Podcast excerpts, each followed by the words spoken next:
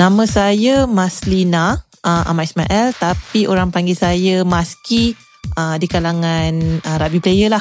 Saya ada lima adik-beradik, anak keempat dan saya anak tunggal perempuan.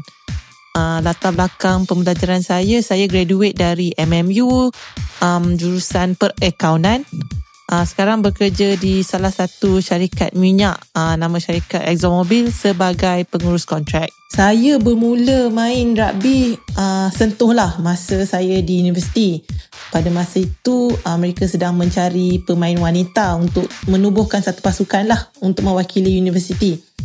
Um, dan pada masa itu juga dua abang saya merupakan uh, pemain rugby belajar di universiti yang sama dan salah satu pada abang saya pernah bermain uh, rugby untuk Malaysia.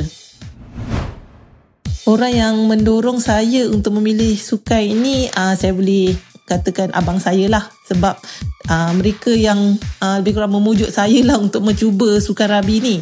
Jadi tapi di selain itu um, kawan-kawan saya banyak juga mendorong dan memberi semangat saya lah untuk saya teruskan hingga sekarang.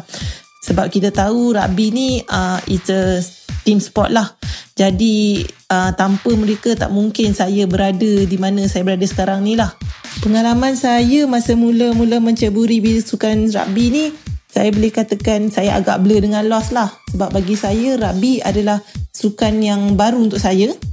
Dan pada masa itu juga kami tak banyak exposure sebab uh, memang tak ada pertandingan sukan rugby wanita dalam dalam Malaysia um, pada masa itu juga tim saya adalah hanya satu-satunya tim wanita yang ada di Malaysia. Jadi kami terpaksa ke Singapura untuk bertanding dan untuk mencap, men, uh, menimba pengalaman lah pada masa itu. Banyak pengalaman uh, manis yang saya tak boleh lupakan sepanjang uh, karier saya. Salah satunya ialah apabila kami memenangi uh, Asian Trophy pada tahun 2018. Uh, untuk pengetahuan semua um, dengan memenangi kejohanan ini telah melayakkan kami ke kejohanan uh, Asian Series dan kejohanan Asian Series ialah kejohanan di mana uh, 8 negara Asia terbaik bertanding. Jadi ini merupakan uh, pertama kali dan merupakan pencapaian tertinggi bagi skuad wanita uh, Malaysia lah uh, hingga saat ini. Untuk pengalaman pahit pula yang sampai sekarang saya tak boleh lupakan ialah apabila saya patah kaki dua bulan sebelum SEA Games uh, 2019. Pada masa itu kami dalam kejohanan Asian Series, uh, series terakhir di Sri Lanka uh, dua bulan sebelum uh, SEA Games uh, pada game uh, menentang uh, Singapura saya mengalami kecederaan patah kaki dan saya tak sempat pulih sebelum uh, SEA Games. Jadi sebabkan itu saya tak dapat mewakili negara dalam uh, SEA Games uh, 2019. Idola saya dalam sukan ni um, adalah Ruby Tui. Uh, dia adalah um, pemain dari pasukan Blackburn New Zealand. Uh, bagi saya dia adalah seorang pemain yang bijak mengatur strategi, um, seorang team player dan seorang pemain yang agresif lah. Um, bagi saya dia uh, banyak membantu pasukan dia memenangi beberapa kejohanan dalam event dalam uh, sukan Olimpik. Hmm, banyak cabaran yang kami lalui lah sepanjang um, sepanjang karier saya lah boleh katakan. Tapi bagi saya um, cabaran yang terbesar ialah berkaitan dengan um, persiapan sebelum kejohanan lah. Sebab selalunya kami hanya dipanggil beberapa bulan sebelum kejohanan. Jadi rata-rata pemain adalah uh, pelajar lah. Uh, dan kami hanya uh, bermula latihan apabila dipanggil dalam skuad. Jadi kalau kami ada dua bulan sebelum pertandingan, uh, kami terpaksalah uh, um, bertugas rumah dalam masa dua bulan tu. Masa itulah nak start latihan um, kenal pemain lain. Masa tu juga nak dapatkan uh, fitness yang dah lama hilang. Jadi bagi saya itu uh, cabaran utama lah.